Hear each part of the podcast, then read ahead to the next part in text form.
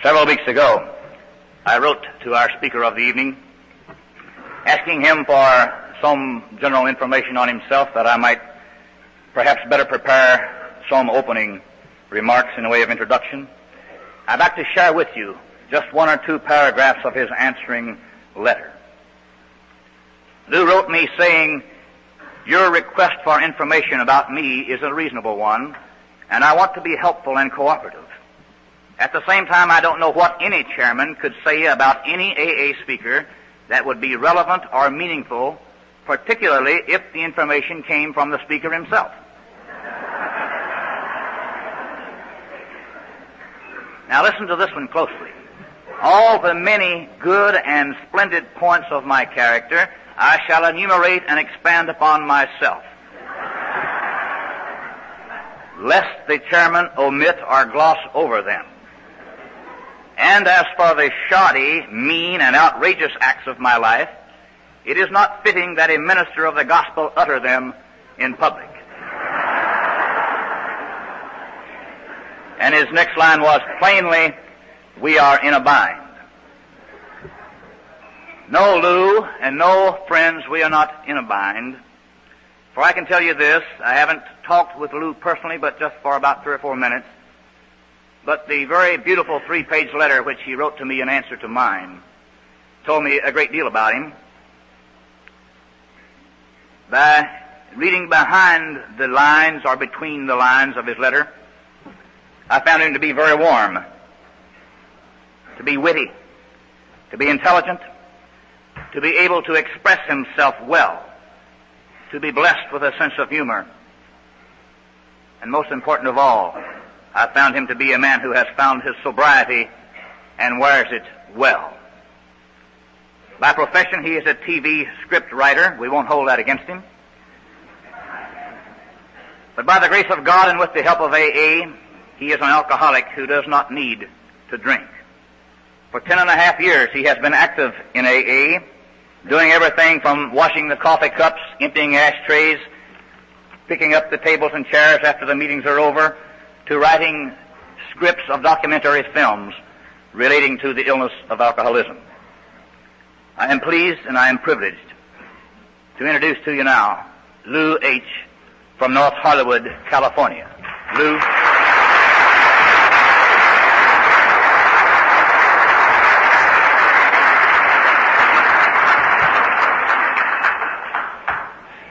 Thank you, Art. I'm Lou Houston. I'm an alcoholic. It's a wonderful thing to look out and see so many people. People, to use Marty's phrase, are close to it. People, they told me not to scream in this. How's that for reason? Welcome to the All-Star Comedy Hour.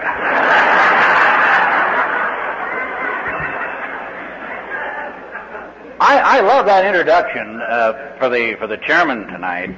Uh, it reminded the wonderful laugh that arose when the wrong man was introduced took me back to the moment when I became really grateful for what AA was doing.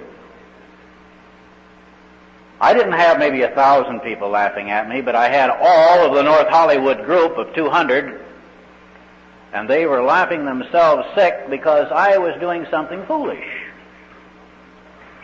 The kind of thing that would have sent me away to get drunk a few years before that.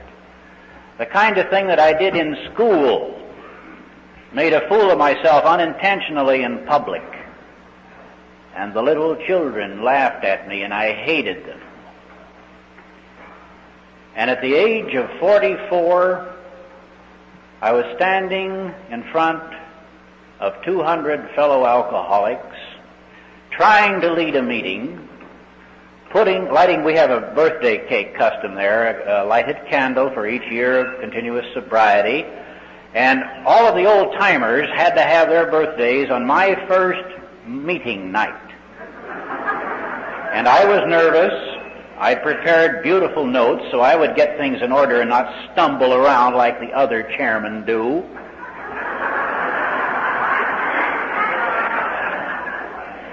My first meeting was going to be something for AA to remember.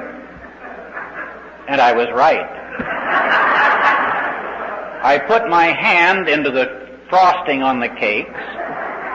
I lit the candles, keeping up an eloquent flow of misinformation, blew the candles out myself before the, and the audience kept laughing and laughing at my clumsiness, my ineptness, my bafflement, and I blessed them. I didn't feel like running. The only, the only uh, regret I had at that moment was I hope I am not spoiling one of these old timers' birthdays. And I, one little guy, a little chubby guy that was an insurance agent, I thought he was going to roll on the floor and have a heart attack. And he was laughing at me because I was ridiculous and I didn't care.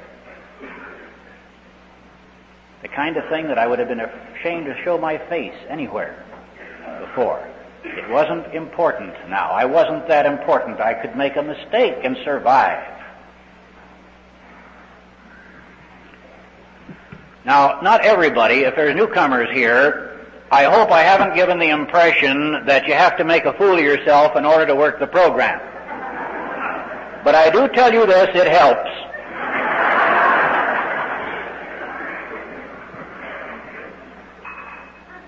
Whatever you need to experience in the deflating of your ego, it will happen. It will happen to you sober in Alcoholics Anonymous, or you, if you don't like it that way, it'll happen to you when you're drunk. You have your choice. And it really isn't painful this way. The pain isn't great at all. Now this is the kind of crowd that I used to daydream at a bar. This is the kind of crowd that I should be talking to when I was drinking. But nobody asked. In those long years, when I, 23 drinking years, when I was not an alcoholic, not even one person asked me to talk. Now that I am an alcoholic and no longer drink, I get such gratifying invitations as this not to hear me, but to hear about AA, about another miracle. I am a miracle. Those of you, I hope all of you heard, we'll have a chance to hear Marty M. sometime, as hundreds of us did this afternoon. And she spoke of the miracle that is Alcoholics Anonymous, the miracle that is all of us who are sober.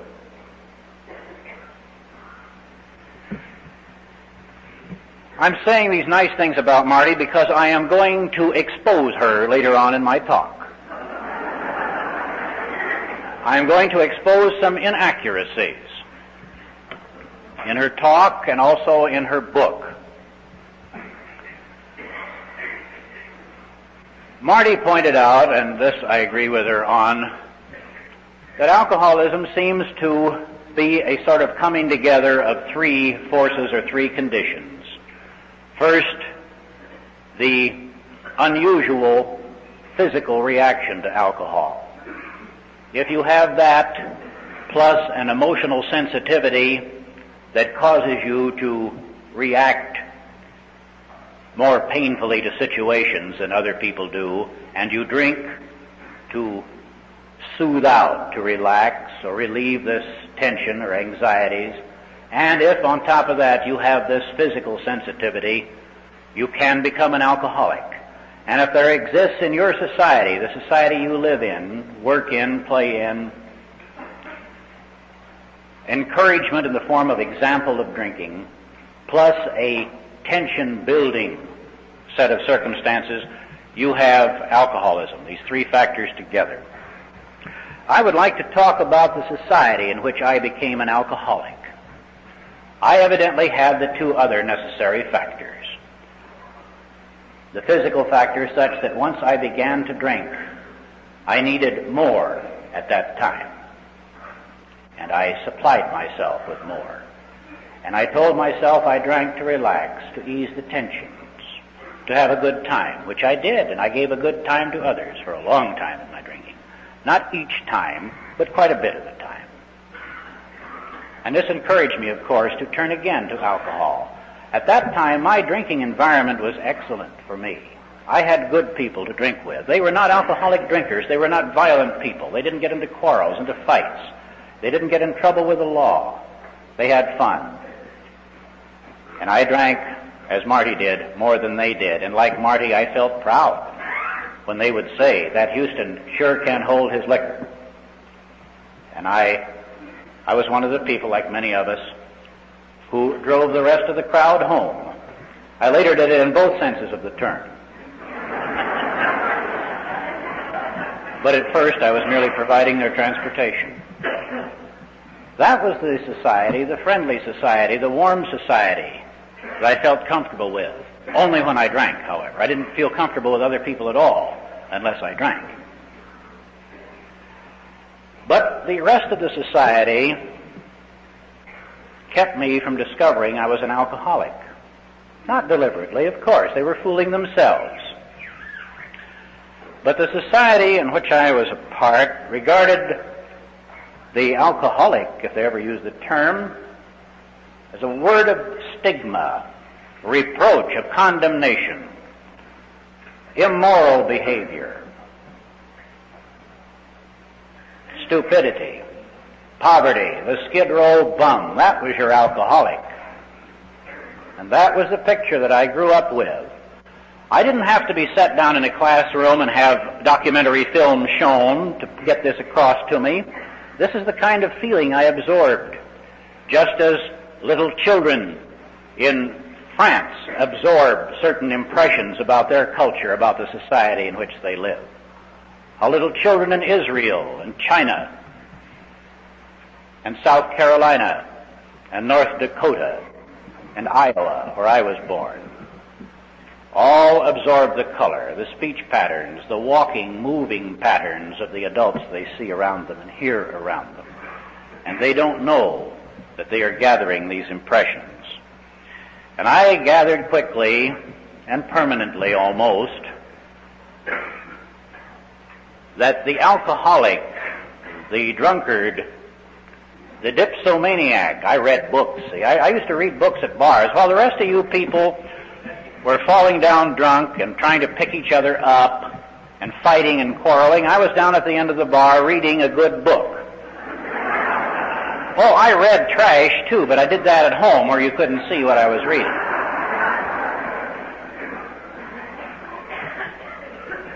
And I found the stories of the dipsomaniacs dull. I like the story of the nuts, the lunatics, the dementia praecox cases, the schizophrenics, the paranoids. Oh, they were delightful. They did colorful, interesting things. But the dipsomaniacs, they, they were all very dull people, unimaginative and poor. They were terribly poor. They lived in rotten neighborhoods. And they did brutal things to each other. Not fascinating things, but just brutal, disgusting things. So I had no interest in those people, but I formed an impression of what an alcoholic was. Now, this is the same society, the same impressions exist today in society that was in the society in which I grew up. Now, this same society that has in its mind the picture of a skid row bum as an alcoholic also will read in its papers about conventions such as this, state conventions, regional conventions, international conventions of Alcoholics Anonymous, worldwide assemblages of ex-drunks who come together, say, in Long Beach, Toronto. People fly there.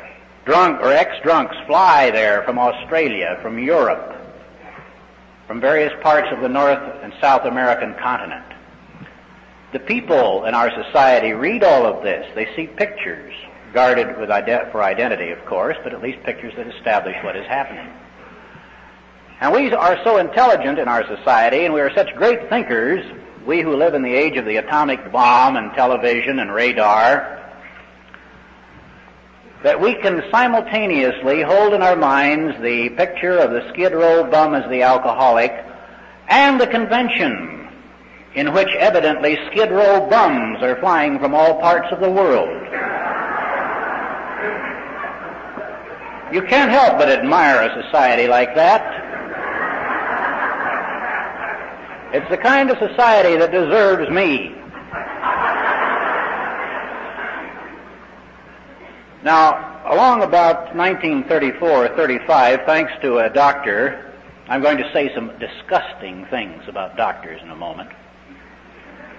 So before I do, I would like to pay tribute to at least one who saved my life indirectly through about 350,000 people. A chain reaction of sobriety that filtered down through the decades so I could be lifted out of whatever fate I was headed for using my own will, my own judgment. This is Dr. Silkworth I'm talking about, who talked about the allergy, as he phrased it, this physical susceptibility or unusual reaction to alcohol. He was telling this to Bill, Bill W., and the others that followed him. And they were getting sober and they were staying sober with their spiritual program with a firm recognition of their physical inability to drink. And years later, doctors in the American Medical Association publicly proclaimed this, that this is what alcoholism was, a disease with its physical reaction plus its mental obsession. They described in the public press as well as in their own doctor to doctor communications that alcoholism was an incurable illness of unknown cause and that the only possible treatment for it was absolute abstinence and the most reliable source to maintain absolute abstinence was Alcoholics Anonymous. This was the tribute given by medical doctors and psychiatrists to this fellowship of laymen known as Alcoholics Anonymous. And this was given fairly extensive distribution. But still, I hear these questions when I go out to talk about Alcoholics Anonymous. People ask me, how can you call yourself an alcoholic if you've not had a drink in ten and a half years? I hear the question, how much do you have to drink to be an alcoholic? Putting it down into exact ounce by ounce count, you see. Another question, in AA, how long does it take to be cured? This to a society that has been told repeatedly by press, radio, television, eloquent speakers such as the one you're listening to now, that this is an incurable illness, so described by doctors whose province is the treatment of illness. Now those questions that I read to you came not from stupid laymen. They came from doctors that I have talked to. They came from nurses, student nurses, who in a week or two will be out ministering to the ill. The same association, medical association, that tells us that alcoholism is rated as the number three public health problem in this country, listing as number one and two heart disease and cancer. This is number three. A doctor said to me after, oh, I caused him, I've never seen a professional man look more aghast. Uh, I'd taken an insurance exam uh, and passed it, and he uh, was obviously pleased at signing the, the the form for the insurance company. It was the insurance company's doctor, not mine. And after it was all over, I said, I, I feel I should tell you, doctor, that I am an alcoholic. That I consider myself an alcoholic. And this is when he gave this horrible look, this look of distress. It was as though I had said to him, uh, on the way over here, doctor, I stopped to play with your children, and I have bubonic plague. His expression would have gone well with that announcement. So seeing that I had distressed this man, I, I said uh, rather hurriedly that I uh, was a member of Alcoholics Anonymous and not had a drink in, in, that many years. And this is when he said, how can you call yourself an alcoholic if you have had, not had a drink in that length of time? Now, uh, instantly, uh, as a drinker, I was a very sarcastic person. You, you couldn't detect that today, I'm sure. And what I wanted to say was, Doctor, what test do you have that can tell me when I stop being an alcoholic? What blood test do you have? What chemical test? What spinal tap? What brainwave an- an analyzer do you have that could tell me when I ceased being an alcoholic? I didn't ask that. Instead, I said rather lamely, and I, I think of myself to now, today, as a coward, for merely saying, well, we in AA have found that if we try to drink again, we revert back to the way we were when we stopped. However, this, this is a, a gloating kind of statement and it isn't meant as such. But I don't have to worry now how uninformed a doctor is. I know good and well that if I came to him with the slightest blemish on my skin or internal organs of a growth, that most of the resources of medicine and analysis and diagnosis and therapy would be applied to keep me, to cure me of my cancer, or whatever it was that was malignant.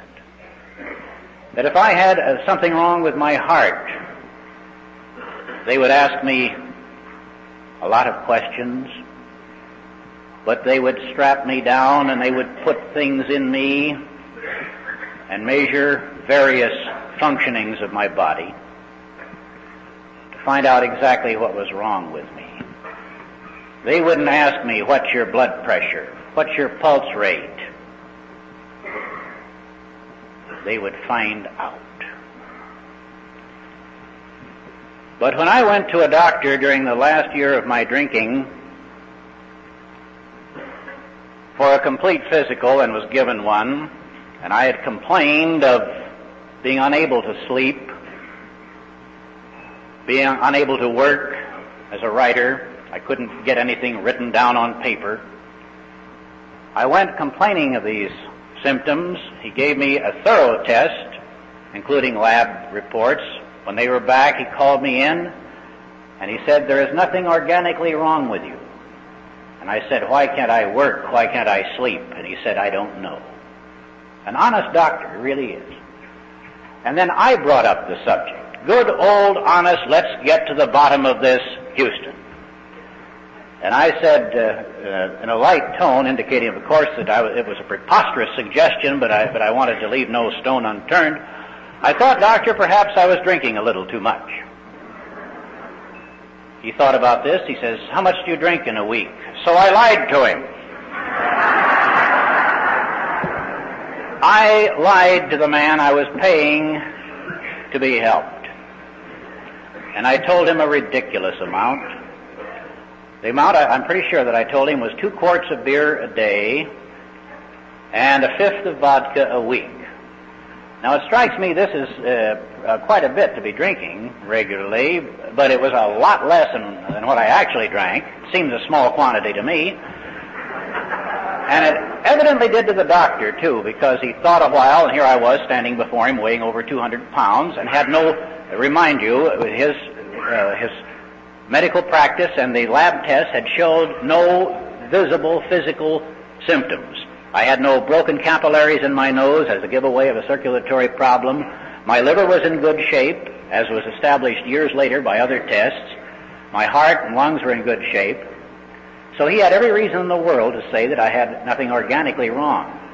But when I told him this, this amount of liquor that I drank, considering all the other factors, he said, well, obviously alcohol is not your problem. Now, I was very delighted to hear that. And I think I know what I did. I don't remember what I did after leaving his office, but I will bet I went to a bar to celebrate not having a problem with alcohol.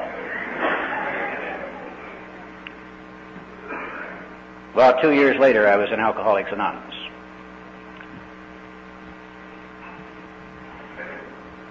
Now, that doctor was operating on the ridiculous premise that you can trust a patient. You would think after thousands of years of medicine that they would have learned that. You know, human beings were chopping each other up and peeling each other and dissecting each other with axes, adzes, broadswords, and rats for thousands of years before somebody dis- discovered the blood circulated. This is how bright the human race is. They didn't notice that little thing. I, I came across something the other day that's kind of interesting. I, I wondered why, why the doctors pass this stuff by. This is this part of our society. They, they are colored by it too. They're part of our society, and, and they, they react just as the witch doctor does to the beliefs of the culture in which they're brought up. This is a statement of a medical doctor. I'm going to get off of the doctors after a moment. But this is, this is so delightful after you're sober. After you don't have to solve your problems at the liquor store, at the bar, and you don't have the hangovers and the throwing up and the humiliation and the fear of where is my car and I hope its front end isn't bashed in. When you're over that, you can be amused by such quaint little items as this statement by a medical doctor who is in charge of a clinic back in Massachusetts. They made a study of why doctors did and did not refer alcoholic patients, and they found out this, that the patients were not referred as alcoholics to the clinic if they had a job, if they were married, if they had symptoms of another illness, or, this is the one I love, the patient's drinking pattern was like that of the doctor.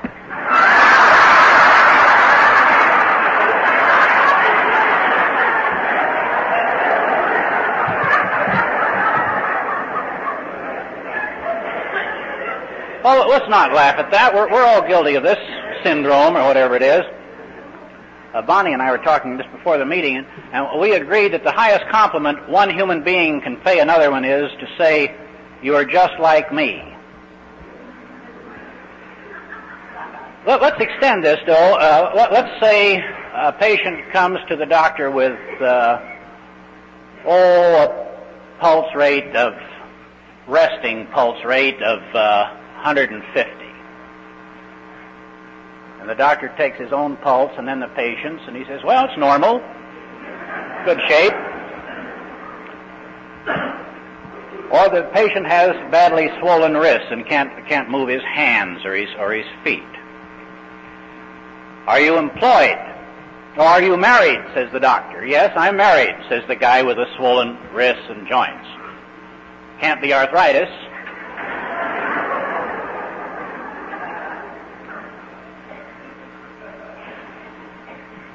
You you fainted uh, three times last week, huh? Very very weak, huh? Yes. Where did this happen? Oh, in front of my lathe at the plant. Oh, you're employed. Well, nothing to worry about there. Now, this gets pretty ridiculous when applied, say, to the first two major sicknesses. But applied to number three, it seems to be the normal way to treat it by many doctors, not all, naturally.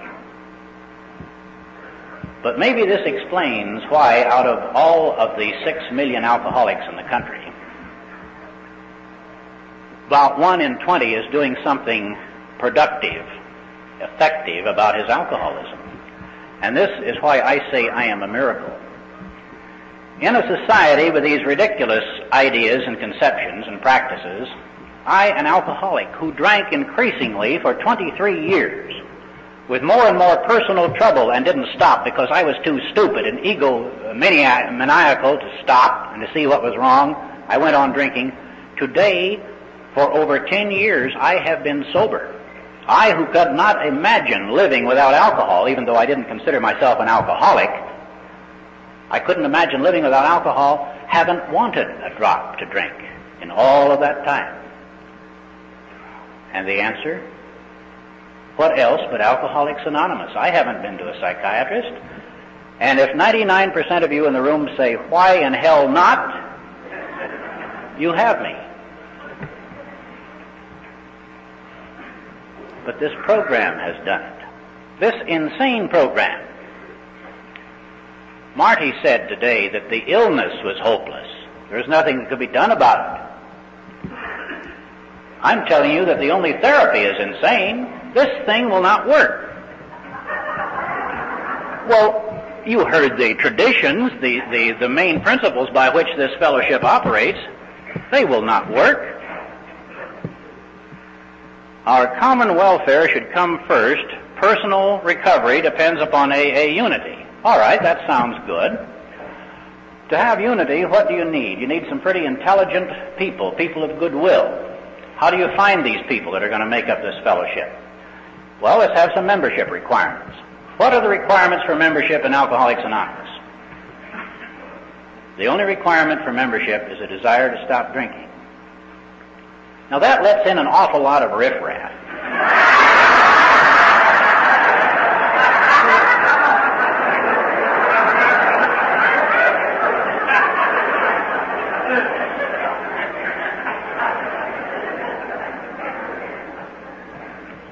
No educational requirements. You don't have to have finished even high school.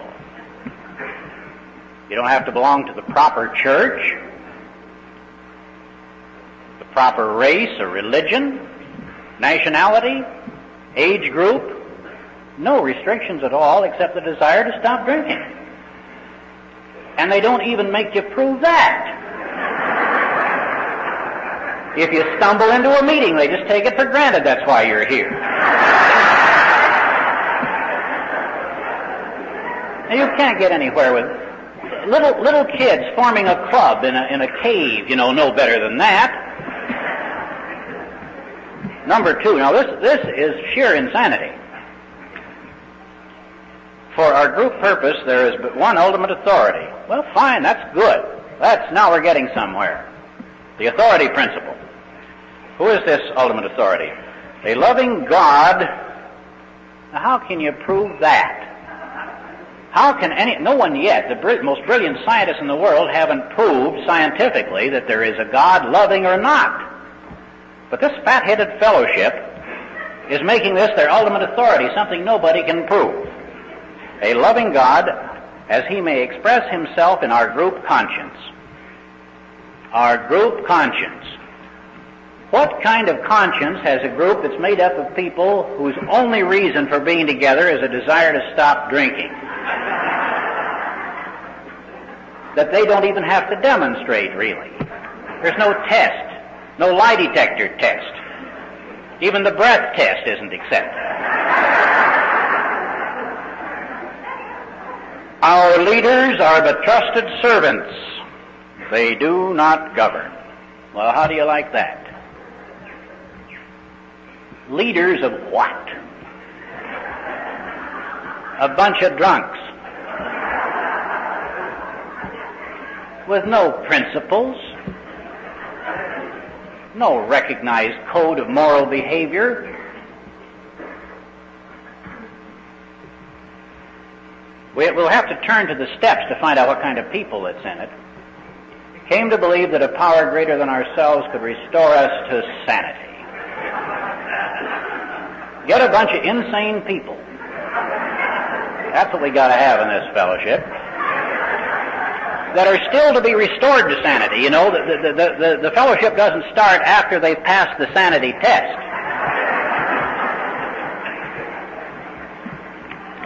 The fellowship starts when people like this ex-stockbroker who was broke and the surgeon in Akron would hardly uh, uh, keep himself in his profession. These two failures start poking around, talking to bums lying in beds. You know, it isn't going to work. I could have told Bill and Bob that as an announcer in a little thousand watt station down in Long Beach in 1935, I could have told those two men they were just wasting their time. I would have too. I would have come right out with it. Each group should be autonomous except in matters affecting other groups and A, or AA as a whole. Now this is at every, at every meeting in our area in, in uh, Southern California, we read the part of chapter 5 in the big book that contains the 12 steps, and we also usually read the traditions as they were read here at this meeting. And it is a rare meeting when the person who reads the traditions actually says the word autonomous. It usually comes out as some variety of anonymous. And no one corrects the fathead. And when he stumbles over the word for the 18th, he's been sober for 15 years maybe, and he's, each group should remain anonymous except in matters and so forth. Boy. And that's my group, you know. I'm, I'm proud of them, and I, I'm telling you people this, 2,000 miles away, I, I tell you what fatheads we've got back there to prove to you this thing will not work. Not once have I, except me, I do it, because I am a pedantic swine. And when somebody sometimes at a discussion group, uh, particularly in, in the Alateen group that I've been sponsoring the last several months, when they stumble over the word, I stop them and say, do you know what it means? And we discuss what it means. Something like self-governing. And then we go on. But this, this, well, I don't need to read any more. You, you can tell you're intelligent people. You prove that the last many years of your drinking, how intelligent you were. You can see that this thing is not going to work. And yet, what do the leaders of our society, the medical leaders and the psychiatric leaders and the judges now, they're getting into it. Where do the most intelligent lawyers, doctors, and psychiatrists send the people they can't help? To this fellowship. Boy, if you, if, if I, I'm a writer, and if I wrote this kind of thing as a science fiction story, I wouldn't sell it anywhere. Star Trek would run me back to Petticoat Junction.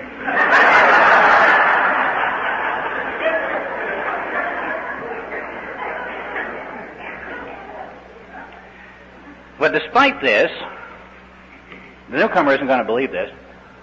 There are over 400,000 men and women who are sober today in Alcoholics Anonymous. Where we sit or stand tonight, what is this occasion? The 24th annual convention or conference, I forget which it is now, of the Southeast Eastern States made up of people who no longer drink. Again, the insanity shows right in that. And, and, besides that, it's the 21st annual North Carolina conference. For 24 and 21 years, respectively, sober people have been coming here by automobile, by bus, by airplane, presumably by other conveyances year after year. Isn't that amazing? For this thing that on the face of it will not work. Where else would you see an assemblage of this many people who are here or any place simply because they no longer drink? We wear badges out on the street. We talk in front of taxi drivers. They know why we're here. And the chambermaids know, and the waiters know, and the merchants know.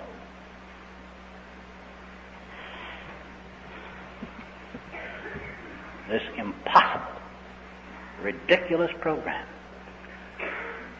I, uh, Art mentioned that I worked on a documentary on alcoholism.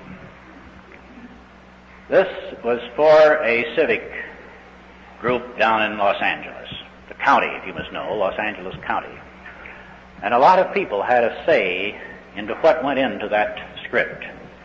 All of the various agencies that deal with alcoholism, either directly with the alcoholic or with aid to the family in some way, were represented. And in the course of it, Alcoholics Anonymous was included. And the Al Anon family groups were included. And AA members were interviewed and Al Anon members were interviewed and subsequently photographed at a simulated, we didn't use real to avoid uh, anonymity breaks, uh, we had actors impersonate AA members and Al Anon members, so there, there was no actual members shown on the screen. But their stories disguised were there. And we had, in the making of this, the medical advice of some fine doctors and some psychologists and psychiatrists and the people who, who deal with the welfare problems of alcoholics and their families.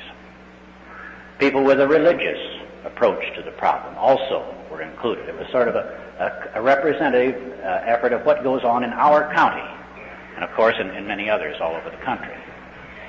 And I was called to task by one of the members of the commission whose job it was to present a reasonably accurate documentary. And they said, where did you get these statistics about how many alcoholics there are in the country? This is where I'm, I'm going to reprimand Marty M. They said, you've got six million alcoholics here. And I said, yes, uh, I went through many, many reports that you gave me, I said, to the person supplying me with the information. reports from all over. I did a lot of reading. And he said, well, these, these figures are that propaganda from the National Council of Alcoholism, that Marty M. outfit. And I said, well, I am just a layman and I am not a statistician. I was merely going by what I read in the material you found. I said, if that is, is wrong, I said the, the estimates of the number of alcoholics in the country ranged from, say, one million. You say that's right? He says, oh no, they're more than that. I said, are there 12 million? I read that there were 12 million by one report. Oh no, that's too many. I said, then 6 million is right down the middle, huh? The discussion ended. And that propaganda from the National Council was included. Now here, here is where Marty, I think, left things out in her book. I don't remember her exact recipe, but this is, this is the, the general uh, type of experiment she says to use to determine if you're an alcoholic. Take two drinks a night, just two, but two, for say a month. Every night you have two drinks. Not one, not three, but two. And you don't skip any. That's controlled drinking, isn't it? You keep that up for 30 days or six weeks or whenever it was. As I say, I don't remember the exact figures, but that's the type of test. Regular but limited drinking. At the end of that time, says the book, if you are still doing this controlled job, then you are a controlled drinker and not an alcoholic. That isn't right. The test comes after you've closed the book. You have gritted your teeth for 30 days or six weeks. I'll show that dame. Let's see, six o'clock's a good time to drink. Let's get the clock out. Let's get the bottle out. Let's save a little time tonight and take the cork out. I read of that trick in the story of a Catholic priest in Look magazine a number of years ago. That was his controlled drinking. The test begins after you have completed your 30th night. The test begins when you go out to celebrate not being an alcoholic.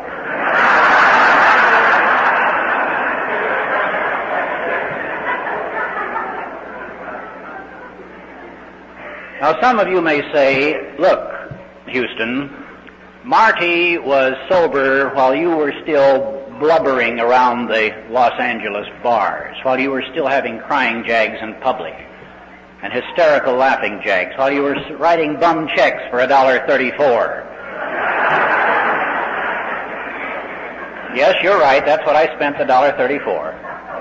Half pints. That's all I needed to drink, you know, just enough to feel good, and then I'd go back to work at the typewriter. While I was doing all these things and having auto accidents and social humiliations, Marty was not only sober, but she was helping other alcoholics, and she was helping educate the public helping educate doctors and psychiatrists and policemen and lawyers and judges, and helping despairing wives and mothers. That's what she was doing while you were still blubbering. Now, why do you have to expose her good test? Don't you suppose she's bright enough to know that? I can tell you the ending without any fear of ruining the test at all. Because if you are an alcoholic, you won't remember that part of it or you're making me a private little smug bet that you can beat it. You can make fools out of Marty and me. And those other people at the conference who laughed. I know you will do that because that's the kind of smarty I was. And that's the kind of smarty I am now, except with alcohol. So I've got to be very careful.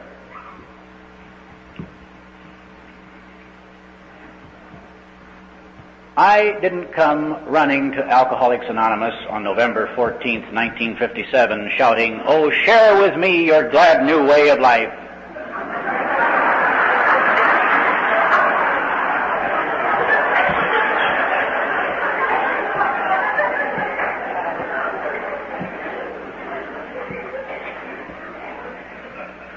I walked in sober, dignified, erect, a suit of clothes on. I had shaved.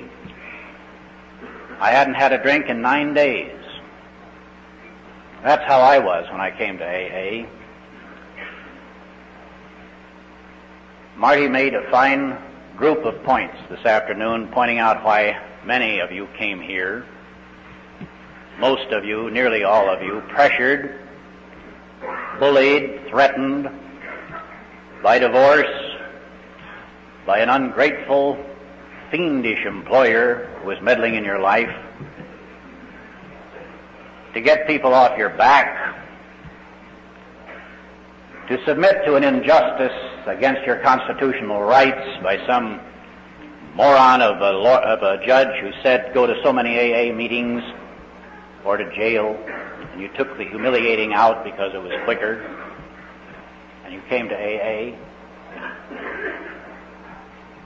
or some teetotaler doctor, some quack, religious fanatic, found a little pimple on your liver and diagnosed it as cirrhosis. Tried to scare you.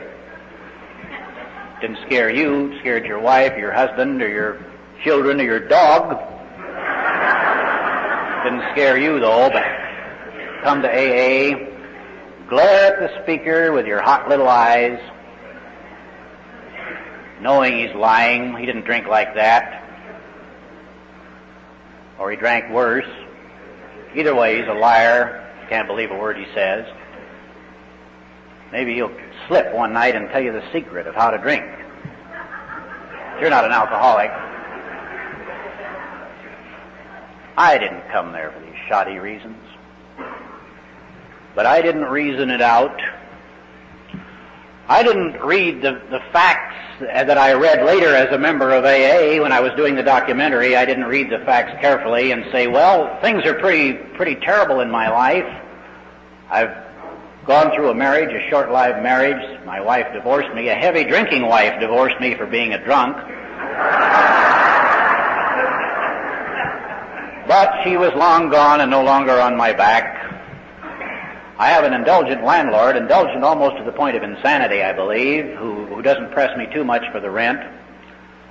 I was so far behind in my income tax payments that I think the government gave up in discouragement. Really, for one whole year, they never bothered me at all. I, I, they had nothing. I had nothing they wanted, which shows you how hard up I was. If they foreclose on a of these little sand, uh, you know, the, the, the toy things they give to invalids, little uh, sand boxes with ants that have built a village. They'll repossess one of those, but they, they, I didn't have anything they wanted. Ant village. I sound kind of hateful, don't I? But I enjoy it. I had all of these terrible things in my life. I'd been in auto accidents, but that didn't indicate that I had a booze problem, you understand, even though I was drunk during all these accidents. I was hideous. I would have been hideously disfigured uh, if it hadn't been for the skill of plastic surgeons and the alertness and promptness of firemen who saved my life after one accident. They kept me from bleeding to death. But when I got out of the hospital, I had decided, this was in uh, early in November of 1957, that I better stop drinking for a while. Not because I had a booze problem, you understand, but because I had a concussion problem. I was my own diagnostician at this point. No doctor had told me uh, not to uh, stop drinking on this account, but I decided that I was having a little too many dizzy spells in the morning, and, and I would be drinking sometimes all night with no effect at all, and the next night one drink would make me sleepy. So I diagnosed this as the effect of the concussions. So I would knock off booze for a while, and then return to my joyous drinking. And the first two days, oh, they, they were dreadful. I had not only the severest hangover of my life, but the shakes and the anxieties and the fears and the tremblings. It was just hideous. Uh, Marty described it so beautifully, beautifully today. And I had these, but I was not an alcoholic, you understand. This is just normal when you stop drinking for a while. But then I began to feel good. I recuperated rapidly. And I was nine days sober and felt great. And being very intelligent, as I have amply demonstrated tonight, did I think, well, now that you feel so good, each day of your sobriety you have felt better than the day before, you feel better mentally and physically, you have an appetite for food, since you stopped drinking, therefore continue not to drink and you will feel increasingly better. That's what a boob would have thought. An intelligent person such as myself naturally thought, I am feeling so good now that pretty soon I can go back and have a couple of beers with the boys. That is what my brilliant brain came up with. And my brilliant brain believed what my brilliant brain came up with.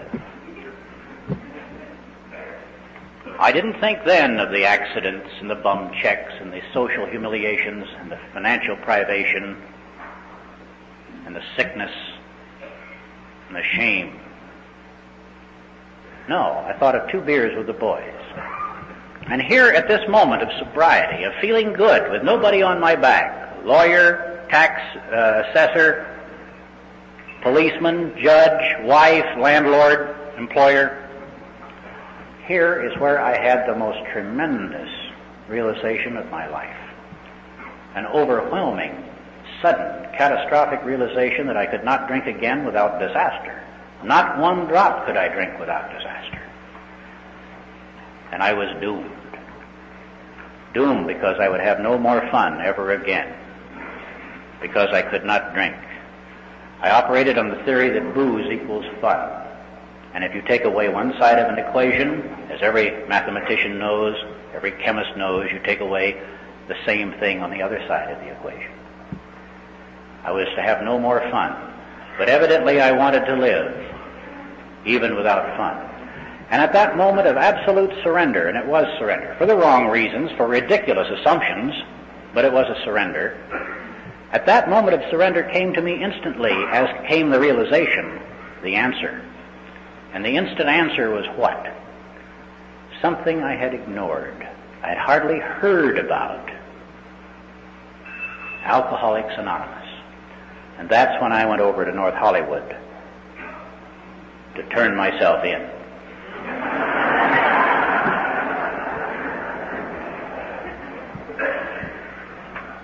I was not an alcoholic.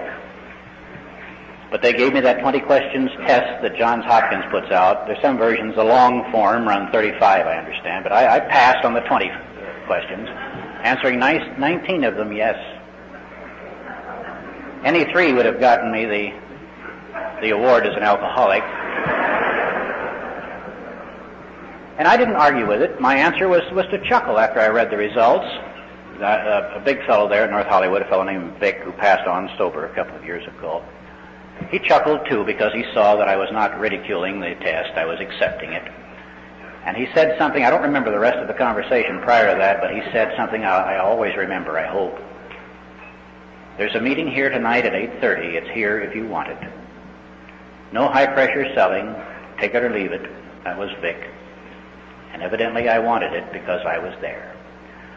But I was there not to approve everything they said, not to be eager to do everything those people did who had remained sober over the months and years.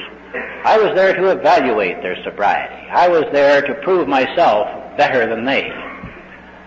And I picked a good night for it because the guy that was the main speaker, he was in show business. I am sure, Walter, that you'll be lucky enough to hear. If I ever get off, he'll be on in a night or so. He knows this man.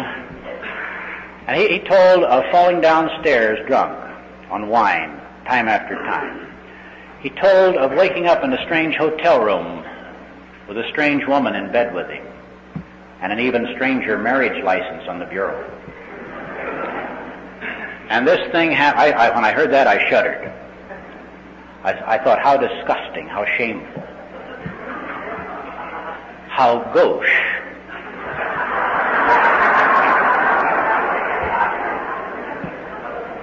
But this blundering boob had done the same thing two or three times. He said he didn't know how many times this had happened to him. Getting married in a blackout, over and over. I hadn't done that. I hadn't gone that far. And I sat there for many nights, different meetings in the Valley area, around Los Angeles, comparing my best to their worst. And I never thought of the reasons that I had come there. I never thought of the bum checks and the heartbreak I had caused my mother on at least four or five occasions that, she, that I knew about. And the fright I had caused people, friends who rode with me and strangers who were coming toward me on the freeway. And the auto accidents, and the silliness. I didn't think of that. I thought of all of my honesty, my heroism, my devotion. Anybody can think up little things like that. And I was listening. What was I listening to? Some guy or woman up there pouring out all of the disgusting. They were com- compressing all of the crud of their lives into a few minutes. Was I wise and sane enough and intelligent enough to see that that, uh, that I, as a writer, something I should have seen, that they were making a point? They were saying, in effect, "Look what I was. I don't have to do that anymore." If I heard a man who had never finished high school talk his story with bad grammar and maybe filthy language. And I, next night I would hear a college professor or a medical doctor or a priest or an attorney or a successful businessman tell his story of his excesses. Where was my intelligence? Why wasn't I thinking, this program is tremendous. It's an all-purpose program. It'll fit anybody of any age, any racial background, any skin color, any religion, any degree of education, any age. Why, this is tremendous, and I am lucky enough to have come upon it for the wrong reasons, perhaps, but I am here. Here is serendipity in action. Looking for something else, looking really for a, a miserable life. I stumbled into some people who could laugh. I never expected to laugh again. When I heard them laugh, did I take great heart? No, I sat there listening to all their garbage and holding it up to my jewels. Well, if I had come there to get somebody off of my back or to prove to somebody I was not an alcoholic, I am sure I would have gone out and drunk again. That seems to be the, the pattern. But I had been given something. I didn't earn it. I didn't reason it out. I had been given it. The realization that I could not drink again anything alcoholic without disaster. And that saved me, I think. To the point where enough of the program sunk in, where I began to finally to be aware of what was really going on. And then they put me to action, this group, this group of misfits that I had come to feeling superior to. Oh, I was an alcoholic, but I was a better kind of alcoholic than they are. And I think the thing that broke the lock for me was when the night I got up at a jail meeting at Van Nuys, feeling the need to participate, and I said a phony thing. I got up in front of about 12 people, men and women, and I said, I am, for the first time, I am Lou Houston, I'm an alcoholic. But I didn't say it the way I'm saying it tonight, knowing that I was admitting to a sickness and at the same time admitting to a recovery that I was grateful for. Then I was saying, in effect, I, who am so wonderful, am using that dirty word, applying it to me, so that you will see how wonderful and noble I am. But those ignoramuses didn't understand that. Instead of jumping up and crying as one, oh no, not you,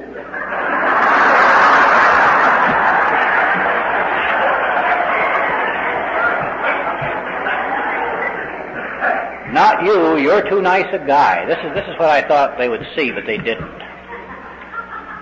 But I had uttered in, in public a truth that was true whether I believed it or not. And somehow or other after that I began to hear about this sickness that Marty told us about.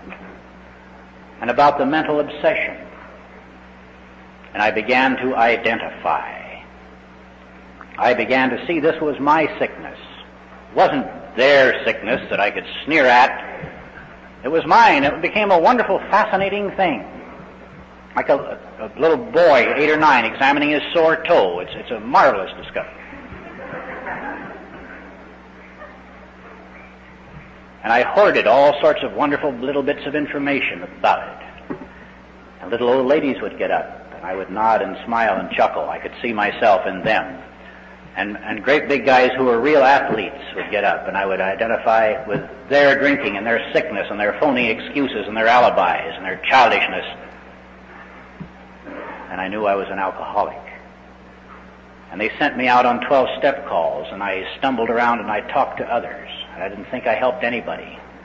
But I never saw anything on a 12 step call that showed me I was missing anything by not drinking. And that helped. And they did other mean things to me, those people at North Hollywood.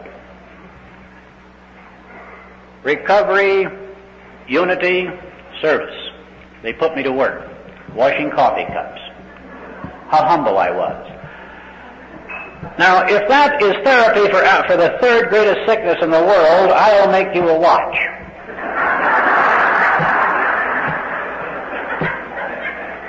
I set up chairs and tables, and I put them away when the meeting was over, and I swept the floor. And I felt so righteous. But I no longer drank. I no longer wanted to drink. And they gave me other little chores. I got eventually to lead the meeting I told you about and was soundly laughed at and could show up the next day and enjoy again why they laughed. And I led dull meetings and I led lively meetings and I gave talks and they put me on committees. And each time with the great humility that shines from me now, I said, Oh no, I'm not good enough for that.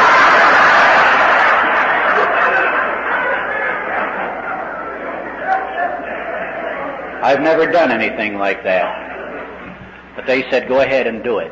And I did it.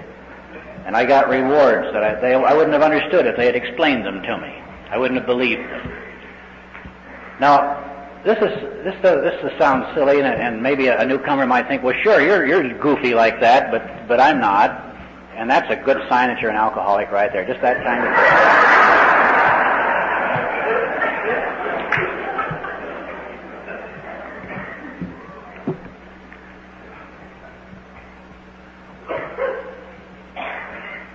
I could do it, I could fail, and AA didn't collapse. And I saw other people try to get out of the work and were successful at getting out of it. And many of them got drunk. Sometimes even the coffee cup washers got drunk. I never could quite figure that out. Maybe it was their attitude, I don't know. They, they left some of the lipstick. I guess that must have been it. But all, all of these things seem to be part of it. I was helping somebody else and I didn't understand. But the program worked. And it soon became evident as I continued my reading that there are many things in this world that we do not understand, that scientists don't understand, but that work. Now, I never asked a bartender, why does this stuff work? Why, why does this martini make me feel so good? Explain this or I won't drink it.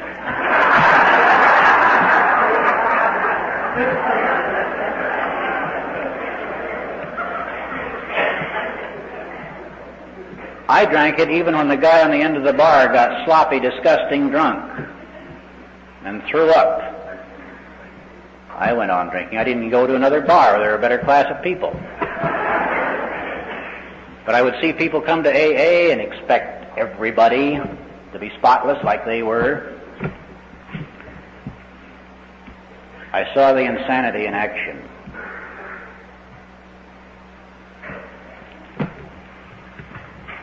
I suppose if, if there was a, a dog, say a German Shepherd, that like a lot of dog owners say, he, he doesn't know he's a dog, he thinks he's people. Well, this makes a dog neurotic, you know, or the dog is neurotic if he thinks that way. Maybe he comes to a meeting. Here he is, a German Shepherd, a rather handsome animal, but he's neurotic. And up gets a bloodhound, uh, and on the podium, and the bloodhound says, uh, "My name is Towser, and, and I am a dog." well, the shepherd's got nice pointed ears, and, and you know he's very active, and this this droopy bloodhound, you know, he, he looks terrible. His ears hang down, and and the German Shepherd knows that he's not a dog. And then up comes, well, let's say a pointer. And that the pointer says he's a dog, and, and, the, and the German Shepherd see, doesn't see anything in that. And then a Mexican hairless gets up, little tiny thing with, with no hair on it at all. And the German Shepherd thinks, well, I haven't gone that far.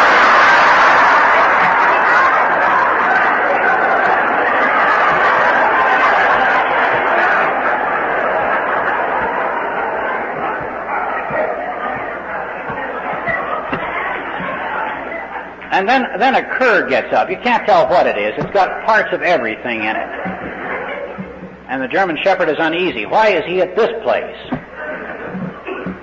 And the, and the little cur says, My name is Fido, and I'm a dog. And he said that he was pretty discouraged. He used to think he was, he was human, but somehow he, he felt kind of strange. And as he went to bed, he turned around three times and lay down and the German shepherd's ears go up.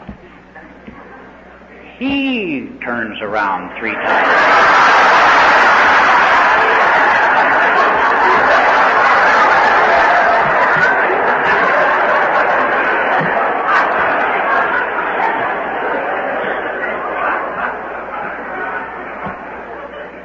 Those two-legged nincompoops he lives with, they don't do that. They just get into bed and he knows what it is to be a dog. And he joins.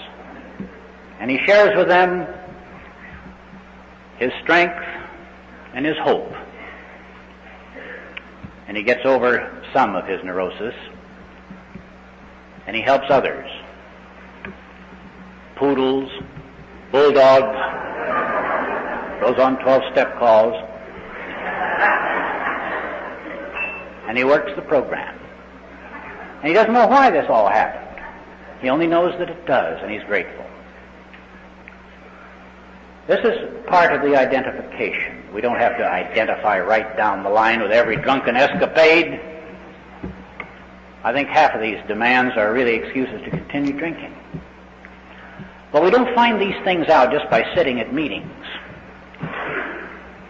I, I told about being put into jobs by my group and later by groups of groups to write things and to be on committees and set up bylaws and, and, and uh, do all sorts of unrewarding kind of jobs in the, in the ordinary sense. But then I saw something that kind of sickened me.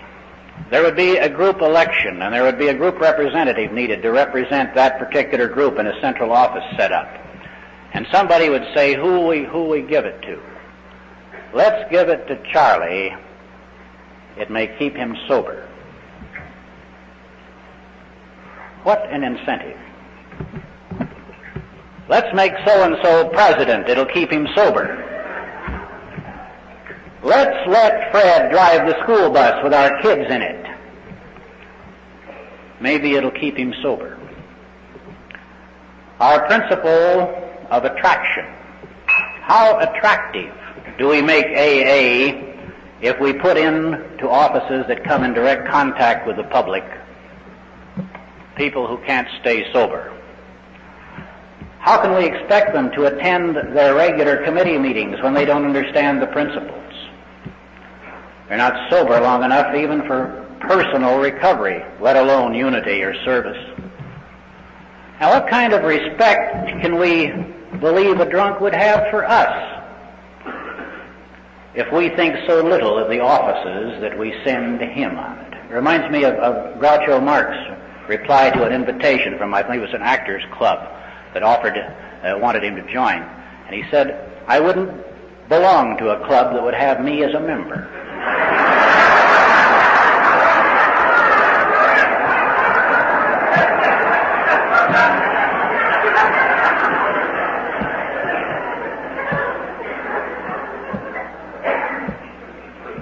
I think if we know what this program is, if we appreciate what it's done, we'll have a little more respect for the offices of our servants who do serve and not govern.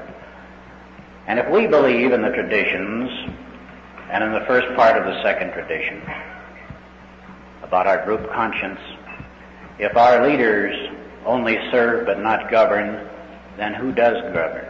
We do. And if we don't know the program, if we don't know the steps and the traditions and the history of AA as it's been written out for us in AA Comes of Age and other writings by Bill, if we don't know these, are we capable governors? Do we know what to expect of our servants if we can't tell them what their jobs are? Let them guess, let them flounder, and then if they make mistakes, we rise up and say they're trying to run things, or a clique is in charge. This isn't following the responsibility that Marty talked about this afternoon.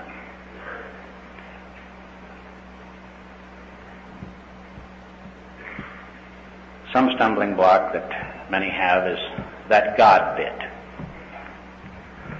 I came across something pretty interesting not very long ago, a quotation of Einstein's.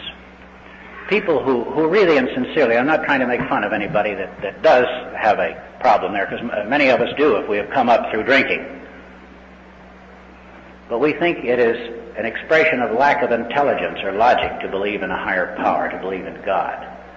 And yet Einstein, when writing of his belief in a creative intelligence, not his creative intelligence, but that power that is responsible, what he says, for the incomprehensible universe. It is incomprehensible, or was to Einstein. He doesn't refer to his intellect or his intelligence or his reasoning when he talks of his belief. He talks about an emotion, a sensation, an appreciation of the mystical. This is what Einstein, the scientist, wrote about a belief in a higher power. He didn't refer to his intellect at all. So if we who are rejecting that part of the program because we don't think it's intelligent, we are applying a, a wrong principle to it, a useless principle perhaps, something that is, we have been barking up the wrong tree, so to say.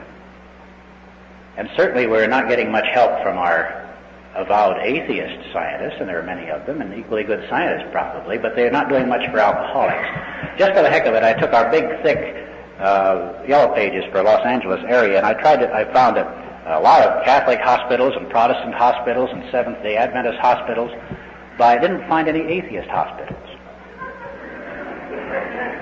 Now, this, this is an unfair thing because I, I will bet you anything that in some of those fine religious hospitals, religiously founded, that there are fine, wonderful uh, atheist physicians and surgeons, and psychiatrists. But they don't seem to get around to founding these things on, on this negative principle. And if you were to go to Bertrand Russell and say, I have a summer how or other, I can't control my drinking, what do you suggest? He would probably give you some stupid answer like, why don't you stop drinking? The same kind of stupid answer you get from a minister or a doctor or an AA. And you end up with this fat-headed organization that is founded on the most ridiculous principles in the world. The only thing wrong with my theory is that the program works. And we have all the help, all the help we can stand. Thank you